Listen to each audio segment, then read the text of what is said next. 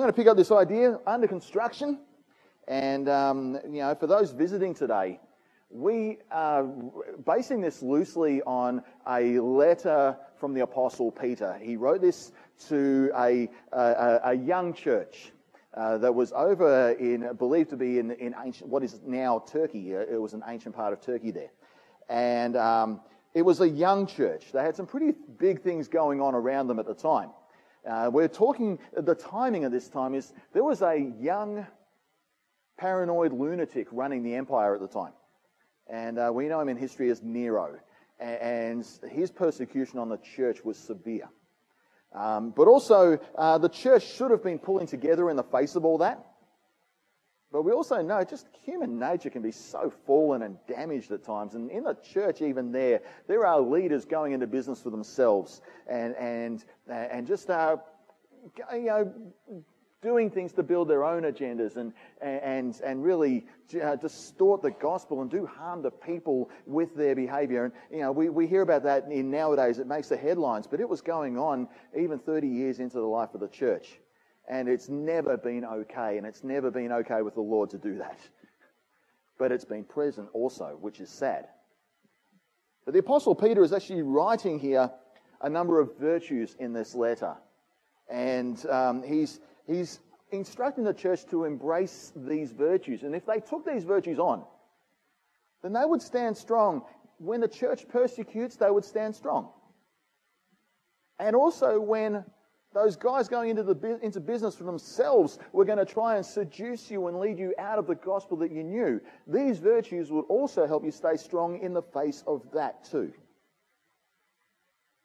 And so we are exploring these virtues, and we have a building project going on around me here. Um, that, that is, we're using this to tell a story along the way. And, and um, we've had a, a foundational month because one of the foundations, one of the virtues laid out is faith. And if you're going to build your, your this life thing, this thing called Christianity, this thing called discipleship, then your only foundation is faith. You're building on anything else, it is going to crumble. You know, in Thailand, we were visiting a school ground, and, and one of the foundations they've laid there, they're explaining, it looked okay to me, but they're explaining that they're going to need to break it down and start again with it because they were using, they were getting cement set up, set up but were using river sand to mix that to make the foundation. And the river sand was full of contaminants, so it wasn't going to hold forever. We can have all sorts of things we build our life on, have a, a different foundations built on. But faith in Christ alone is everything you need to build on right there. Peter lays faith as the foundation, and then he says to faith, add goodness. And we have been describing that as a frame. Something that everything is going to be hanging off of. Something that I talked about the Greek concept of, of goodness being excellent conduct and excellent character. And when you have conduct and character equal to each other, you get integrity, which is really good for a structure to have. And so we've got this little thing of integrity going all around us here. And, and in the last couple of weeks, and we'll be building on this, we're going to be talking about knowledge. And uh, this wall in front of me here is obviously that. Knowledge in and of itself is pointless without faith being set up first. Paul says in 1, 1 Corinthians 8 that knowledge can puff up. It can build our ego, it can inflate our ego. Knowledge can really fill our heads with big things and, and inflate our egos and make us feel good about ourselves. But if it's not attached to faith in any way, then it's, it's nice, but it's not worth having. We understand that faith saves us, not knowledge.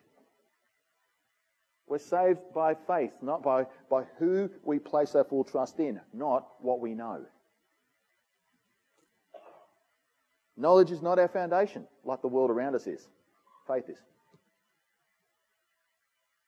And we can't have do much with knowledge without godly integrity either.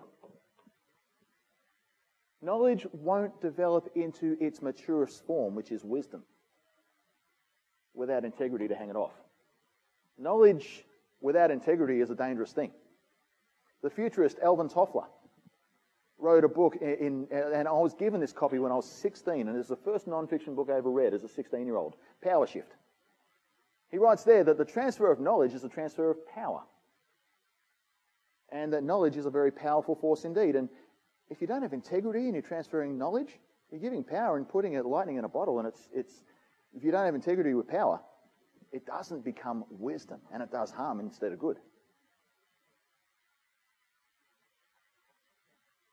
I'll say for now that in Christian discipleship, knowledge has nothing, if it has nothing structurally, to sound, structurally sound to hang off,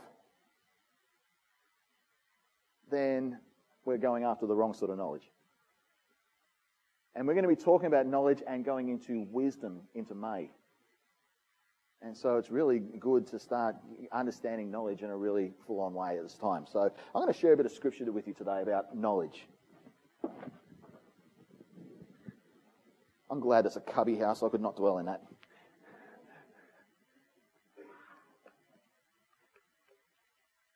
I'm actually going to be, I've got a bit of a journey in the Old Testament today.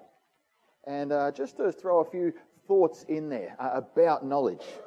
And I'm going to start with Exodus chapter 33. They're all going to be on screen with us. The Bible app, the YouVersion Bible app, is open and has an event in there. So if you go into the events tab, you'll find our church. You will find this sermon notes series. There's a lot of fill the blank in, which means if you, you, know, you have to listen and write your own stuff down. So, but the Bible verses are all provided in that as well. So Exodus 33. Verse 12 to 17 is what we're going to look at first, and then after that, I'm going to go over to Psalm 139. So I'll just give you the heads up on those two now. Let me just read these two out to you this time. Moses said to the Lord, You have been telling me, leave these people, but you have not let me know whom you will send with me.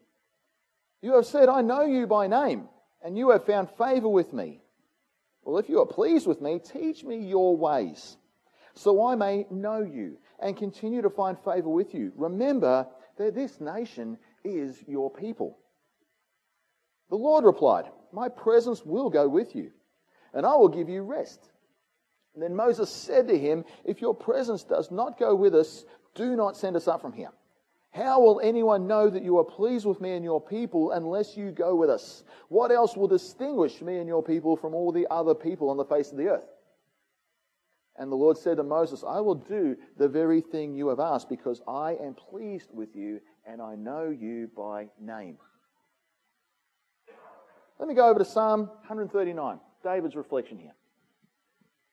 Verse 1 to 6 You have searched me, Lord, and you know me.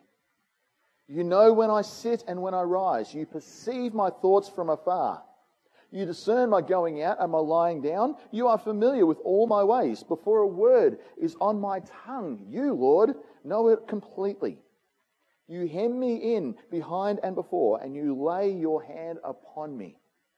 Such knowledge is too wonderful for me too lofty for me to attain.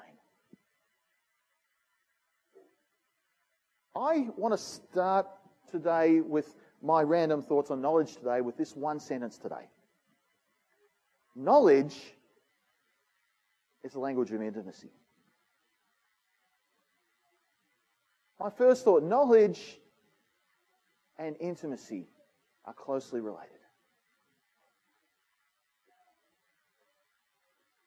There is the idea of intimate interaction within the Trinity throughout the whole of Scripture. This is in place from creation onwards. Let us make man in our image. There is intimate knowledge of each other just for creation to occur. In Matthew 11, Jesus speaks about this intimacy in terms of knowledge. In verse 27, he says, Nobody knows the Son except the Father, and nobody knows the Father except the Son. So there's things about God that you and I are never ever going to fathom. And we will echo the same thing David said. Such knowledge is too lofty for me to attain. There are things that only the Godhead know about each other and get.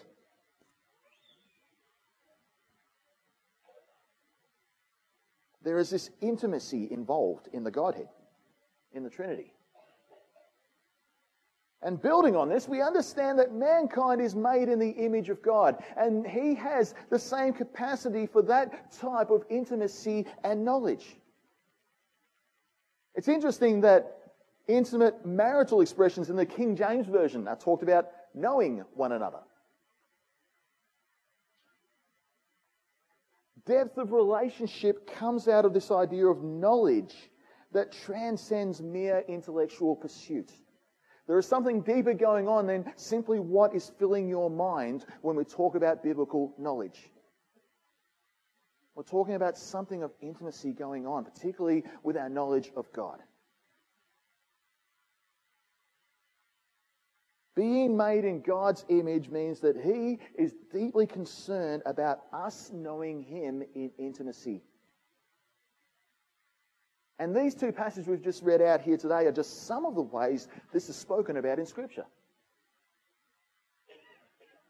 The psalm acknowledges that whether we're aware of it or not, or even if we like it or not, God, our Creator, knows us in the most intimate way. He knows all our foibles. He knows all our thoughts. He knows all our inclinations, not just what we do, but everything we're likely to do also.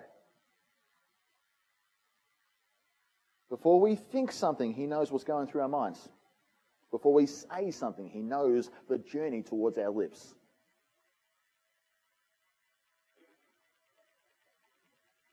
God ordained this psalm to appear in Scripture, I believe, because He wants us to come to this awareness in us. and to arrive at the same position of awe that David reaches. This knowledge about God is just too wonderful for me. I am blown away by how intimately well God knows me. See, the modern pagan thought of God is a set and forget sort of God.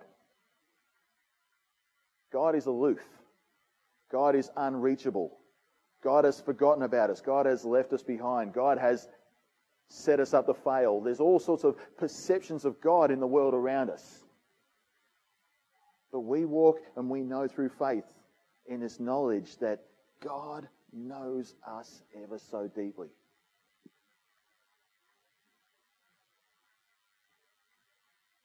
And when God reveals his intimate knowledge of us, his most desired outcome is that we would indeed seek to intimately know him also. This is what is going on with Moses and his conversation with the Lord. He's up on the mountain at this time. He's been aware for a few years that God knows him and his whole nation and, and all this stuff by name and in nature.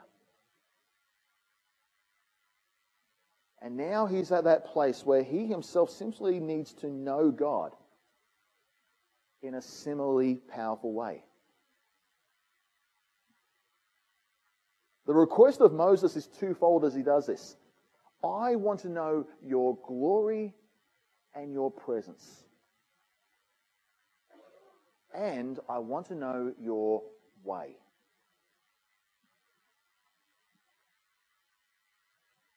I need to be aware of your presence. I need to know what that presence feels like. Not so I can have a Steven Spielberg moment in my devotion time. Not so I can feel the chills. Not so I can have a hair stand up on the back of my arm.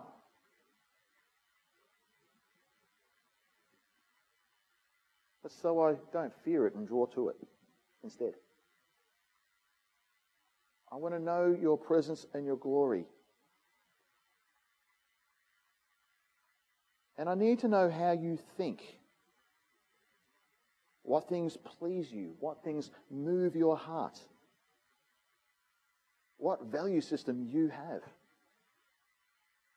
Why? He's a leader of his nation. Why does he need to know God that way? In order to be an imitator and a proclaimer of those things. James 4 8 tells us to draw near to God and he will draw near to us. There is an invitation to know God at the closest of quarters for all who believe. There is a desire for intimacy that God has for us. And as we become aware of this, there should also be a desire in us to feel the same way. Christianity is not merely a case of saying a prayer and avoiding hell. In fact, it's not a matter of living in a constant state of being saved from things, although that is somewhat true.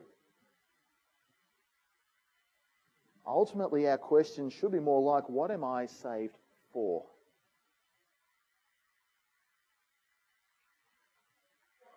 When we think of it that way, we will inevitably draw near to God and know Him the way He wants us to. And as we know Him, things begin to change in us. I'm going to explore another interesting passage here. I want us to go to Jeremiah 22.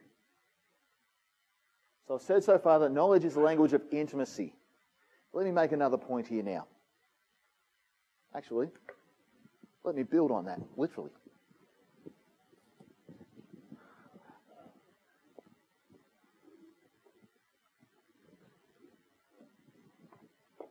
So we've got knowledge being the language of intimacy. There's my marker.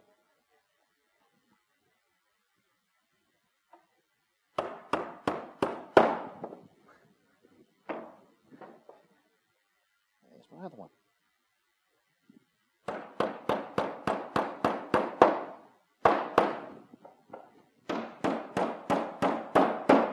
There we go. Intimate relationship with God sorted.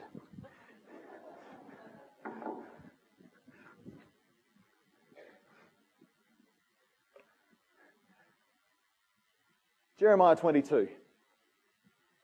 This is what this is a random one until I explain it. Just go with me on this.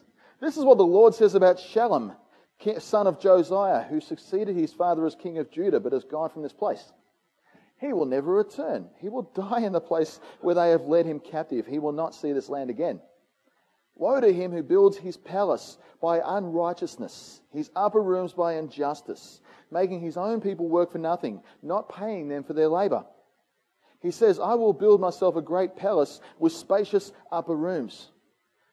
So he makes large windows in it, panels with cedar, and decorates it in red. Does it make you a king to have more and more cedar?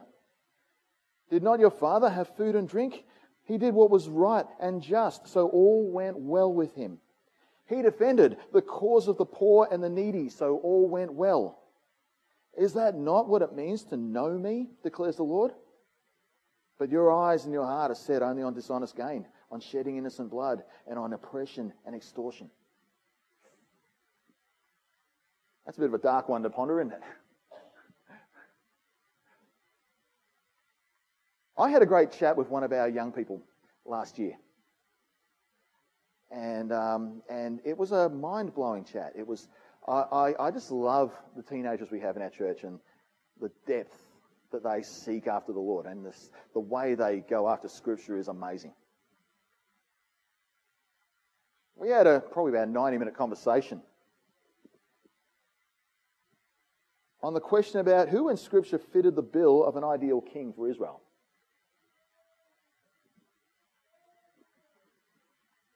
I had a lot of respect for that conversation at the end. It was awesome.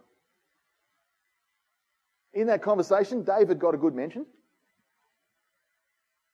One of my own personal picks was um, Hezekiah. That was one that was in my mind. I thought he had, he had a good run. Josiah got an honourable mention as well. Both those latter kings, Hezekiah and Josiah, were instrumental in bringing their nations back on track with the Lord. And we read that calamity was held at bay because of their leadership in those times and their godliness in those times. Josiah's son and grandson were not the godly men of their heritage. Judah was captured and defeated by Babylon under their leadership. This passage in Jeremiah shows us how God weighed up the differences between Josiah and those who came after him. Shalom, aka Jehoahaz, threw the law of the Lord and Josiah's sense of justice completely out the window. He built his own kingdom, he exploited others to do so. He sought after the approval of man and the pleasure of himself. Despite being an anointed person who held a role where justice, mercy, and godliness was expected of him. And his decisions cost him and his nation dearly. He goes down in history as a failed leader in every way.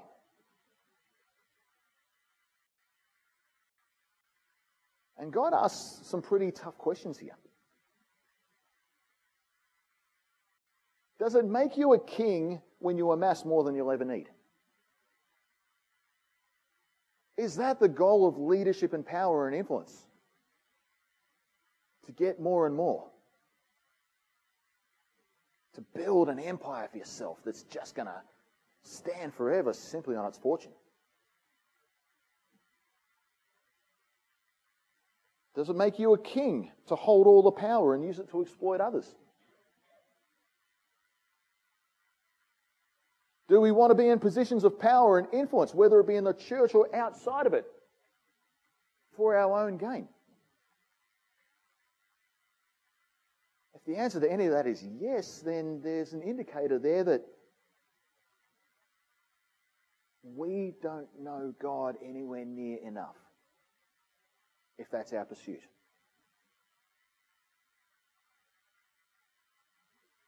Instead, we have here a reminder of the way of Josiah and the resulting outcome.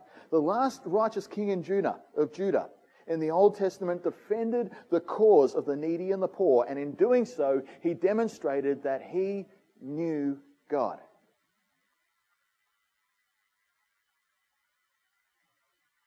As I think about all that,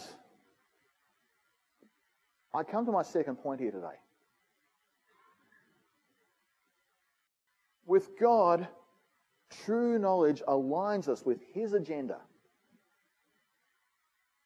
And we find that agenda utterly compelling.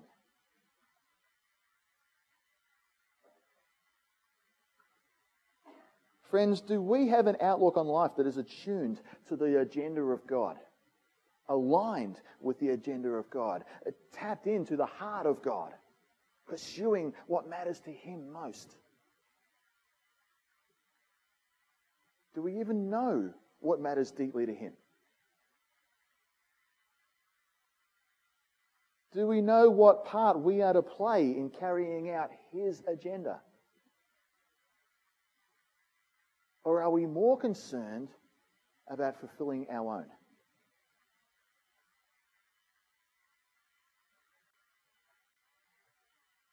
Let's get super duper honest for a moment here.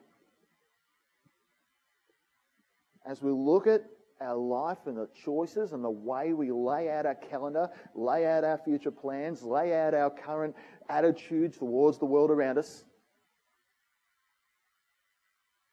which of the agendas is actually more compelling to us? The one of God or the one of ourselves? Is it bricks and mortar, power and position?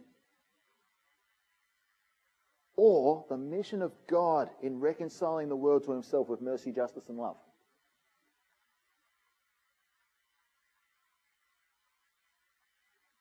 Searching questions, aren't they? A pursuit of knowledge leads us to ask those sorts of questions in our life. They bring us to a place of realness with God.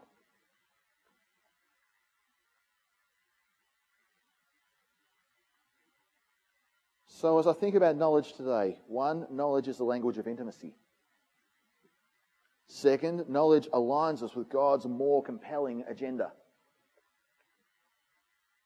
And finally, godly knowledge will always point us towards Christ. And I'm staying in the Old Testament as I illustrate this. Jeremiah 31, and then Isaiah 11. The days are coming, declares the Lord, when I will make a new covenant with the people of Israel and with the people of Judah. It will not be like the covenant I made with their ancestors when I took them by the hand to lead them out of Egypt, because they broke my covenant, though I was a husband to them. This is the covenant I will make with the people of Israel after, the to- after that time, declares the Lord. I will put my law in their minds, and I'll write it on their hearts. I will be their God, and they will be my people. No longer will they teach their neighbor or say to one another, Know the Lord, because they will all know me, from the least of them to the greatest, declares the Lord. For I will forgive their wickedness and I will remember their sins no more. This is a future hope of a new covenant fulfilled in Christ. And Hebrews points to this passage saying this has been fulfilled or is still being fulfilled because there will be a time where everybody knows the Lord. But Christ is what this is pointing to. When it says know the Lord, it is pointing us to Christ.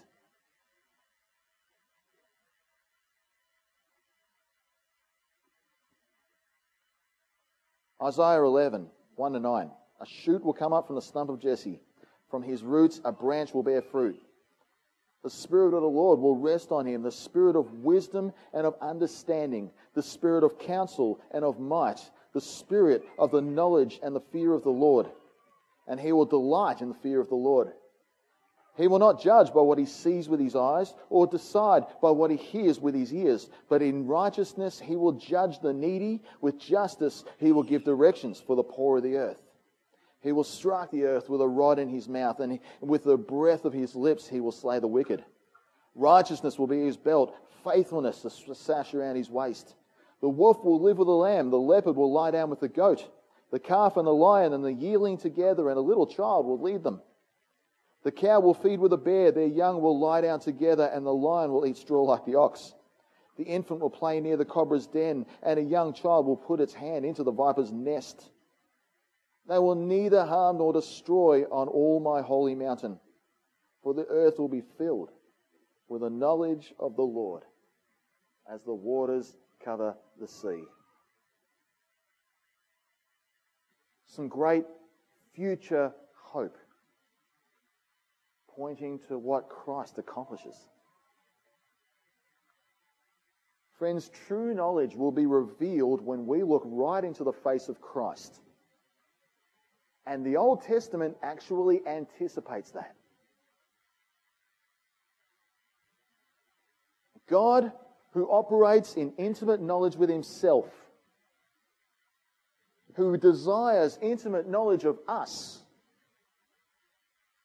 became a man and dwelt among those whom he wanted to know and be known by.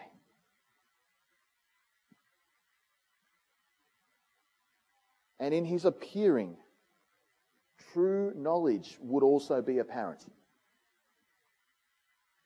The knowledge of God's heart, the knowledge of God's intentions, the knowledge of God's desire for justice and peace, the knowledge of God's agenda and mission in the world the knowledge of God's entire plan of, of, of redemption and reconciliation. This was going to be displayed to mankind at a deeper level than ever before. The time is both at hand and still to come, where God is more tangibly present than ever before because of Christ. And knowledge is not a matter of just simply getting our head right, but true knowledge is appealing to our hearts and the depths of our being. And as we engage with Jesus, as we seek Him and interact with His Spirit and listen to Him and learn from Him, we find the type of knowledge that gives our lives meaning and aligns us to His plans and purpose. Friends, that's knowledge. Let's get the other bit nailed down. All the people on the front sort of duck at this time.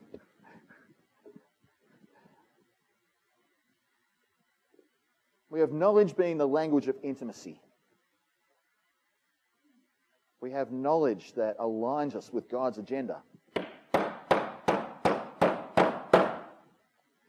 And we have knowledge that points to and causes us to behold Christ.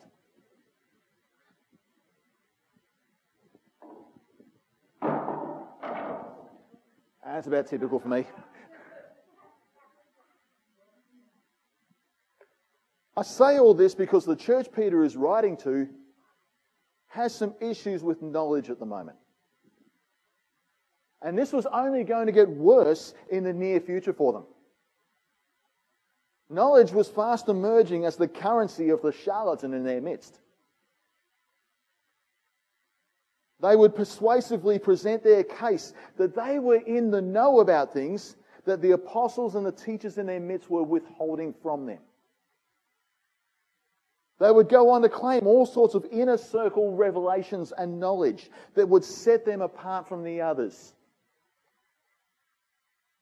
This so called knowledge would cause others to sell out their convictions, sell out their morality in order to satisfy the ambitions of these emerging false teachers. And these teachers were not there for the betterment of the people they were leading, they were there solely for the agenda and for the plans and purposes of themselves.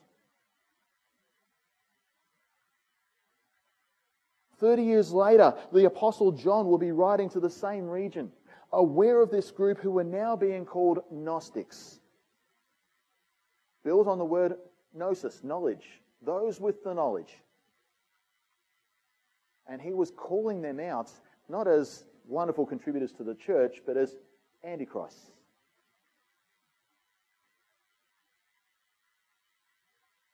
Enamored with the knowledge of the world, their only agenda was themselves and what they would amass. In Philippians 3:19, Paul describes these false guys as the enemies of the cross of Christ, and he goes on to say this: Their destiny is destruction, their God is their stomach, and their, their glory is in their shame, and their mind is set on earthly things. Friends, I've met a lot of people who call themselves Christians today, leaders and otherwise, whose mind is entirely set on earthly things.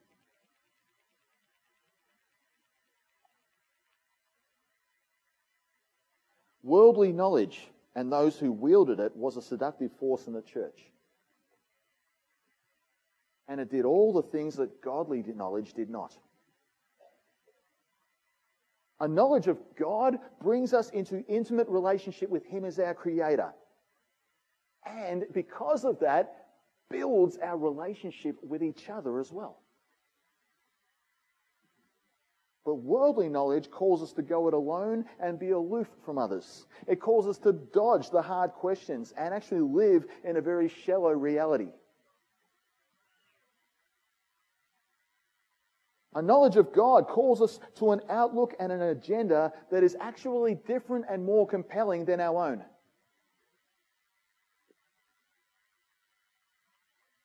Worldly knowledge is all about its own appetite and agenda.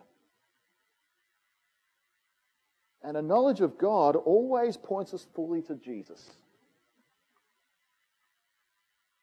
Worldly knowledge, of which the church is not immune, will take our eyes anywhere but the cross. It's interesting here that Paul calls these false teachers enemies, not just of the church, but enemies of the cross of Christ. They'll give Jesus lip service. They will use his name for their own gain. But their words won't challenge us, won't call us to take up our cross. Too many church people refuse to live a cruciform life, a cross shaped life. And if we just turn the video towards me, not the screen, please, babe. A number of weeks ago, I met people who understood what living a cross shaped life was. I won't say where or how for the sake of a recording.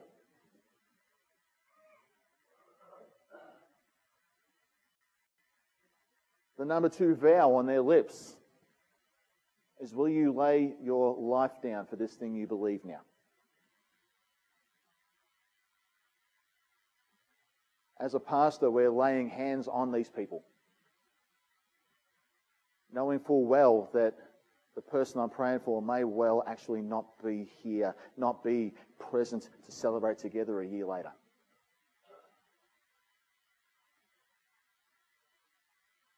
Baptist vows in Australia are nowhere near as intense as these ones. I've been deeply impacted by people who understand what it means to take up their cross, to live a cross shaped life.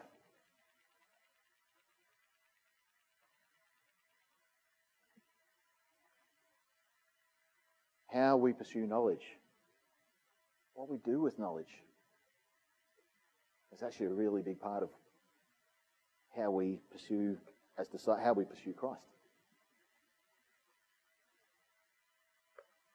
I'll get these guys, that's a bit emotional. I'll get back, get back to us.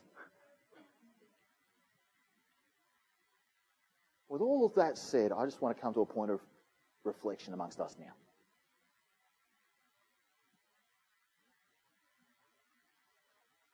What is the state of knowledge in our lives? What is knowledge producing in us? Where is knowledge steering us? What agendas are in our sights? What are our relationships like? Upward, between you and God, and sideward with each other. What is the state of our intimate place with God?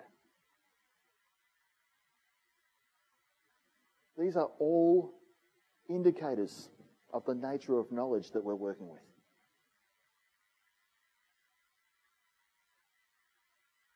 Is the Lord calling us to something better this morning? Is the Lord calling us to something deeper this morning? Is there conviction forming about the place we're currently in? Is there correction that the Spirit wants to do in us this morning?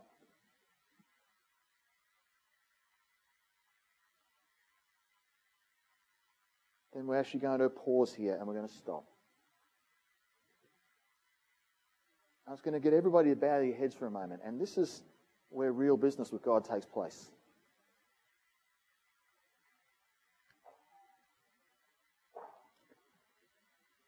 Psalm 139 You have searched me and you know me. You know all my ways. And such knowledge is too wonderful for me. The God who knows us intimately is present in this place today.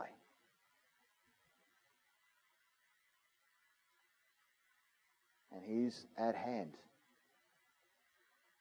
to do a transformative work in our lives if need be.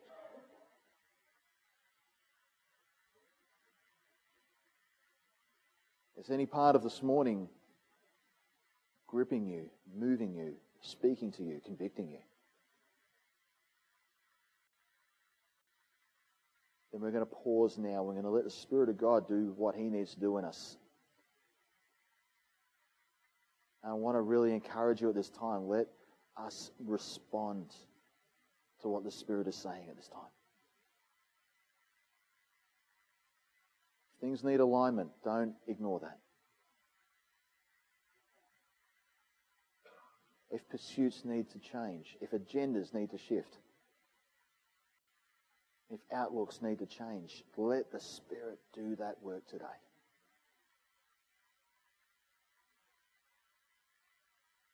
Lord, we come to you and we give you space and permission.